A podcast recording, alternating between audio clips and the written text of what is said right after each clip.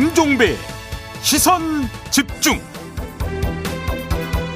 여러분 안녕하십니까 김종배입니다. 이 더불어민주당 이재명 후보가 유동규 전 성남도시개발공사 기획본부장 구속과 관련해서 관리 책임을 인정한다면서 유감의 뜻을 나타냈습니다.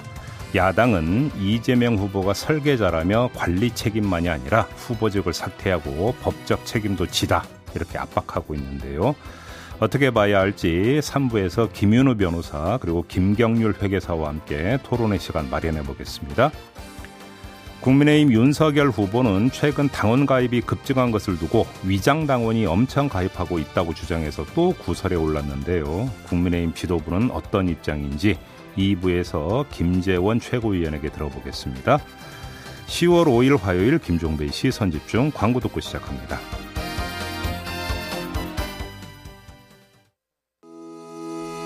시선 집중은 촌철님들의 다양한 목소리를 기다립니다. 짧은 건 50원, 긴 건 100원인 문자 메시지 샵 8001번, 스마트 라디오 미니와 유튜브 라이브로도 시선 집중과 함께 하실 수 있습니다. 믿고 듣는 진품 시사 김종배의 시선 집중.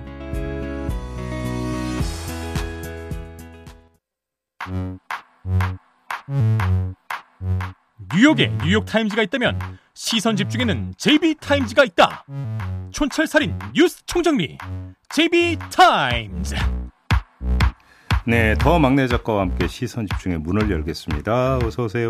네, 안녕하세요. 더 네. 막갑니다.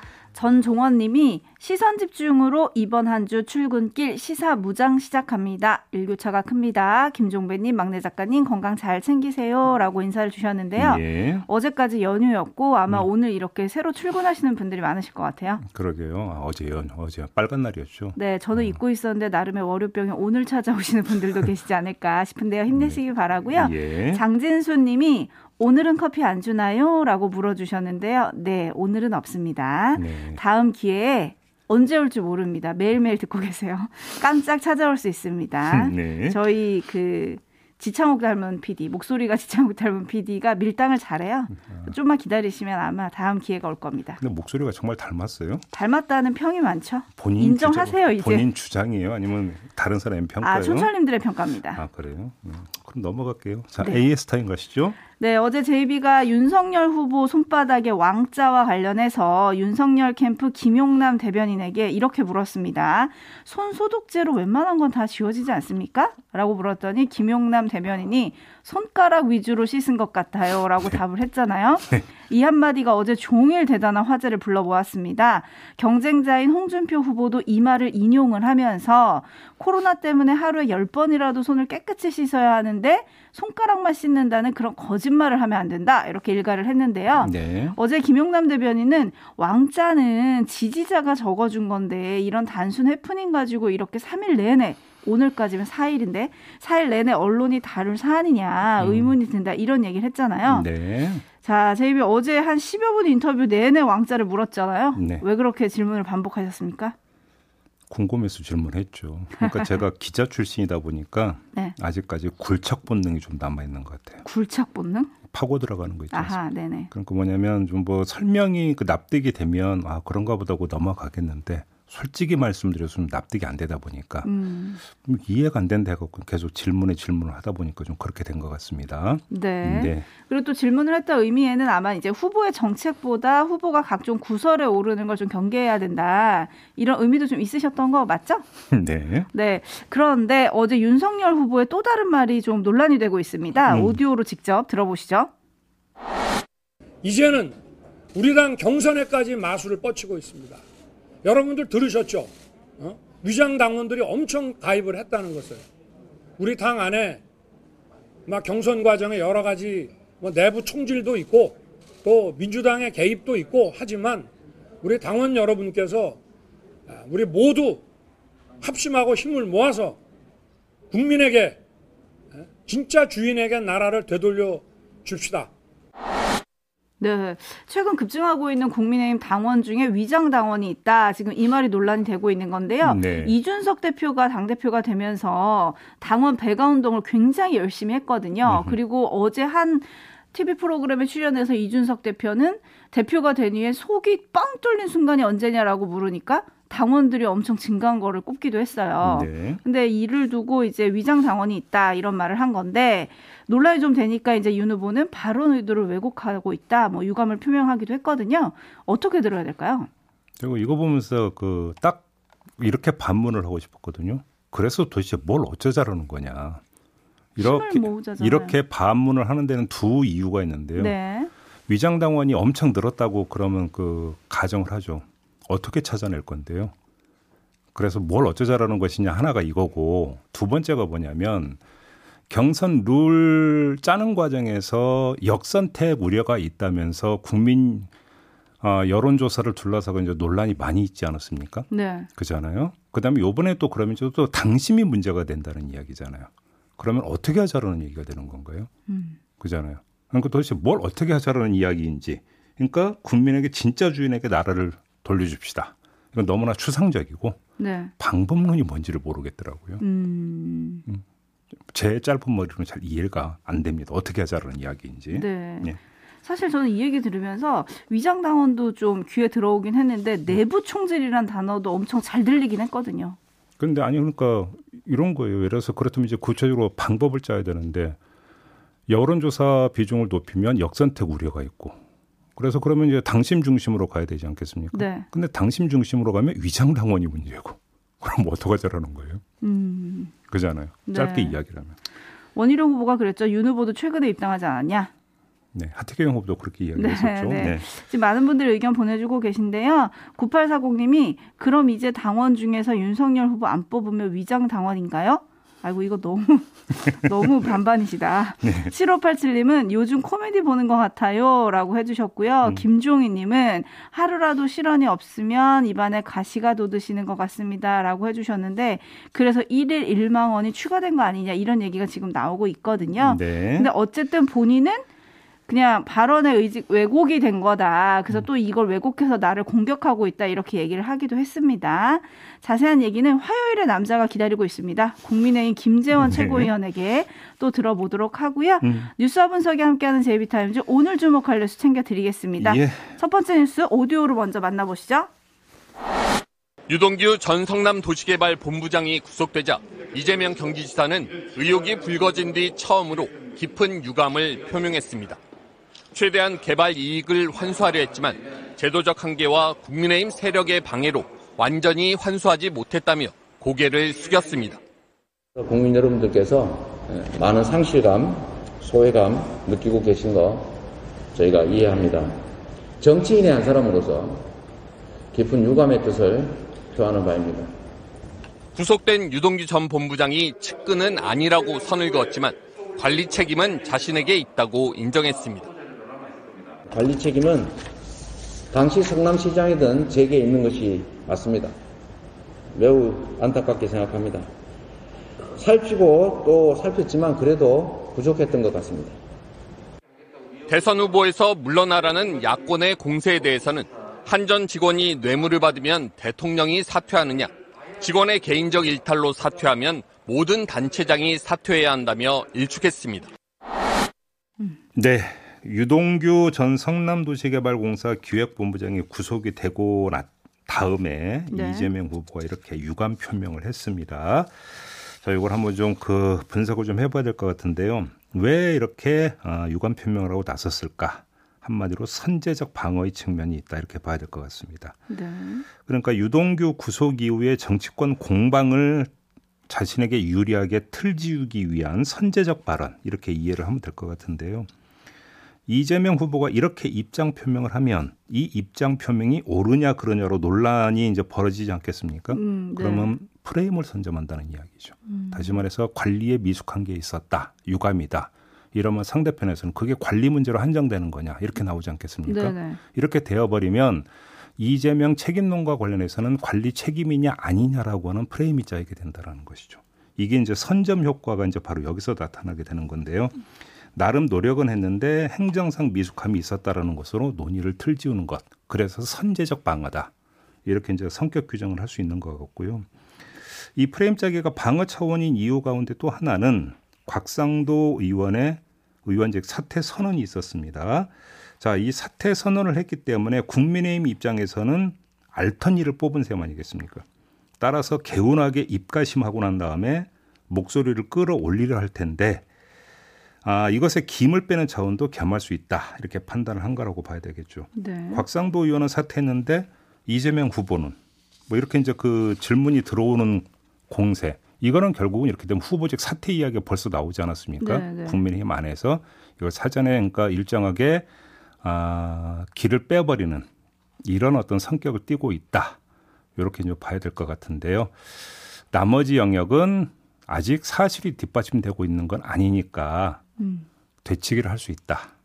이렇게 아마 좀 판단을 하고 있는 것 같습니다. 네. 지금 야권에서 잠깐 말씀하셨지만 후보직 사퇴랑 특검 수용을 촉구를 하고 있거든요. 네. 유감 표명만으로는 안 된다. 음, 음. 이런 얘기를 하고 있잖아요. 네. 근데 이거는 이제 사실 팩트가 드러나야 된다. 이런 말씀이신 그렇죠. 거죠? 그렇죠. 지금 음. 유감 표명 갖고는 안 된다라는 이야기가 이미 그 프레임이 그렇게 짜여졌다는 이야기가 네, 되는 거예요. 네. 네. 썸머키드 님이 돈의 흐름이 빨리 확인돼야 할 것 같습니다라고 해 주셨는데 네, 뭐 네, 네. 수사가 지금 속도를 내고는 있습니다. 음. 그죠? 새로운 사실들도 나오고 있고요. 뭐그 부분은 더 지켜봐야 될 것 같고. 네. 근데 어쨌든 본선까지 이어질 최대 리스크는 이게 되지 않을까 이런 지적들이 지금 계속 나오고 있잖아요. 그러니까 그 야당의 이제 그 공세거리가 될 건 분명한 사실이라고 봐야 되겠죠. 네. 그리고 또 지금 이낙연 후보 측에서 경선에서 이제 지금 지고는 있지만 어쨌든 대장동 의혹이 본선 부담으로 작용할 수 있다 이 점을 이제 강조를 하고 있고요. 네. 불안한 후보 이야기를 거듭을 하고 있는데 음. 현재 61만여 표 중에서 17만 표만 더 얻으면 이제 이재명 후보가 본선으로 가게 되거든요. 네. 어제 현근택 대변인 같은 경우는 이제 뭐 경선 다 끝난 것 같다 이런 식으로 말을 하긴 했지만 음. 이 불안한 후보론이 또 얼마나 먹힐지 이것도 좀 관전 포인트 아닌가요? 그 불안하다라고 하는 것은 지켜보는 사람들의 심리 상태잖아요. 그러면 심리 상태를 확인할 수 있는 것은 경선 결과밖에 없어요. 음. 그잖아요. 네. 근데 경선 결과를 보면은 민주당 지지층은 별로 불안해하지 않는다. 음. 일단 이렇게 정리를 해야 되는 거 아닙니까? 나와 있는 객관적 지표만 놓고 보면 네. 그렇죠. 네. 9011님이 민주당 고 최종 후보 확정될 수도 있는데 음. 나중에 수사 결과가 나오면 어떡해요? 후보 교체도 가능한가요? 라고 물어주셨네요. 그거는 수사 결과가 어떻게 이건 지금 뭐라고 예단할 수 있는 성질의 문제는 아닌 것 같습니다. 네. 네. 그러니까 최종 후보가 확정됐는데 음. 후에 수사 결과가 나오면 어떡하냐? 그럼 그 전에 이제 수사 결과가 좀 빨리 나와서 뭔가 clear가 돼야 된다 이런 말씀 아닐까요? 근데 제가 볼 때는 그건 물리적으로 불가능하지 않습니까? 음흠. 어차피 이번 주말 되면 다 끝나잖아요, 경선이. 네. 그잖아요. 네. 그러니까 이번 주 안에 수사 결과가 나올 가능성은 그럴 제가 볼순 때는 없죠. 제로인데요. 그렇죠. 네. 알겠습니다. 대장동 의혹과 관련해서 쏟아지는 속보들과 수사 상황 그리고 쟁점들은 잠시 후 3부에서 예. 김윤우 변호사, 김경률 회계사 두 분과 함께 짚어보겠습니다. 네. 계속해서 시선 집중해 주시고요. 제이비타임즈 다음 주목할 뉴스는 어떤 건가요? 법무부가 어, 대검 수사정보 담당관실에 대한 특정 감사를 추진하고 있다는 보도가 나왔습니다. 이 고발 사주 의혹으로 집중 조명을 받고 있는 곳 아니겠습니까? 그렇죠. 그 이게 이른바 이제 작년 4월 3일에 이른바 고발장 그 사주 의혹이 제기됐을 때는 수사정보 정책관실이었는데 이때는 수장이 차장검사급이었죠. 음. 근데 그 뒤에 직제 개편이 이루어지면서 담당관실로 바뀌면서 수장이 이제 부장검사가 지휘하는 걸로 낮아졌죠. 근데 아무튼 이 특정 감사라고 하는 게 뭐냐면 중앙 부처장이 특정 업무나 사업 등에 문제가 있다고 파악되면 내부 감사 기구에 감사를 지시할 수 있는 그 규정에 따라서 하는 이른바 사무감사 이렇게 이해를 하면 될 것 같은데 고발 사주 의혹에 윤석열 전 총장 장모 문건 등이 잇따라 나오면서 제 업무를 제대로 하고 있는지 의문이 제기된 바 있지 않습니까? 네네. 좀 그걸 들여다보겠다라는 차원 이렇게 이해를 해야 될 것 같습니다. 근데 감사라는 게 얼마나 권한이 있는지도 궁금하고 그럼 현재 수사도 진행이 되고 있는데 음. 수사는 또 어떻게 되는 건가요?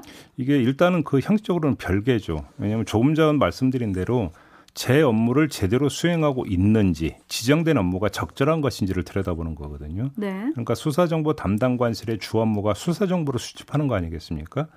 근데 지난 2년간 추진해온 검찰 개혁의 방향은 검찰의 직접 수사 기능을 축소하고 검찰총장의 집중된 권한을 분산하는 거였잖아요. 음.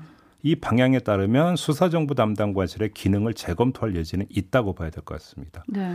그래서 특정 감사의 결과가 수사정보 담당관실 폐지로 이어지는 거 아니냐 음. 이런 지금 전망도 함께 따라붙고 있던데요. 네네. 문제는 수사정보 담당관실의 그 업무가 정말 적절하고 필요한 업무인가 오히려 거기서 일탈의 여지가 있는 거냐 아마 이걸 좀 보고자 하는 것일 것 같습니다. 그렇죠. 그리고 지금 이제 이 감사 결과에 따라서 폐지로 이어지는 거 아니냐 이런 전망이 굉장히 지배적으로 많던데 네. 앞서서 지난달 29일이었죠. 박범계 법무부 장관이 이 대검의 수사정보 담당관실 폐지를 계속 논의하고 있고 고심하고 있다. 음. 국감 때 존폐 연부를 포함해서 제가 경험한 일들을 말씀드리겠다라고 했는데 네. 오늘이 바로 법무부 국감입니다. 음, 관련한 질의가 좀 나올까 싶어요. 그러게요. 국감에서 어떤 이야기 나오는지 한번 좀 봐야 되겠네요. 네.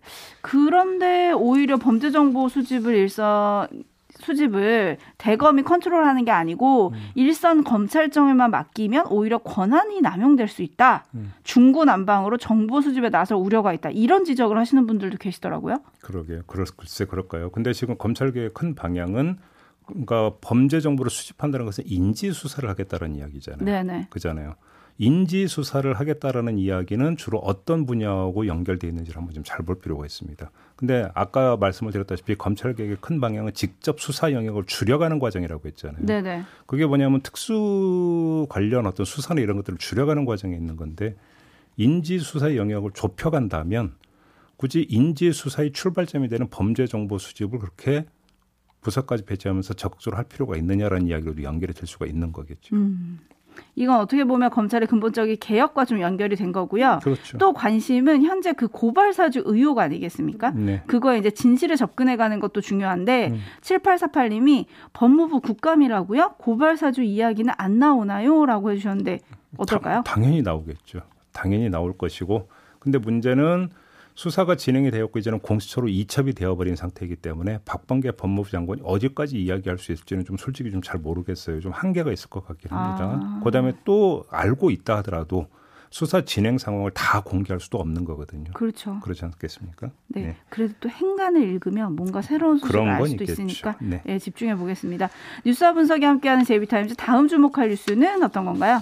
이 스타벅스 매장 직원들이 익명 커뮤니티 블라인드에서 트럭 시위를 여는 방안을 논의하고 있다는 보도가 나왔어요. 이제 이 각종 이벤트로 격무에 시달리고 있기 때문이라고 하는데 어, 며칠 전에 저희 비컨 뉴스에서 전한 바가 있었죠. 다회용 컵 증정 행사. 네네. 뭐 이, 이- 이게 대표적인 이벤트인데 이 컵을 받기 위해서 주문이 몰려가지고 한 시간 넘게 기다렸다고 이렇게 비컨 뉴스에서 전한 바가 있었거든요. 네. 대기 순번 650번 인증샷까지 놔둘 정도였다고 하니까 엄청나게 사람이 몰린 거 아니겠습니까? 난리 났었죠 그날. 네. 그러면 엄청나게 사람이 몰리면 그만큼 엄청나게 일이 많아지는 거고 그 일의 부담은 누구에게 다 갑니까? 매장 직원들한테 직원들이요. 가는 것이죠. 그러니까 화장실 갈 시간도 없었다 뭐 이런 음성이 들리기도 하던데 네. 사실 불만은 이거는 쌓일만한 일인 것 같아요. 아니 그러니까 노동 시간도 중요하지만 노동 강도라는 것도 있잖아요. 네. 그잖아요. 이벤트로 손님이 몰려들면 노동 강도가 세지는 건 뭐 이건 뭐 불을 보듯 뻔한 일 아니겠습니까? 예.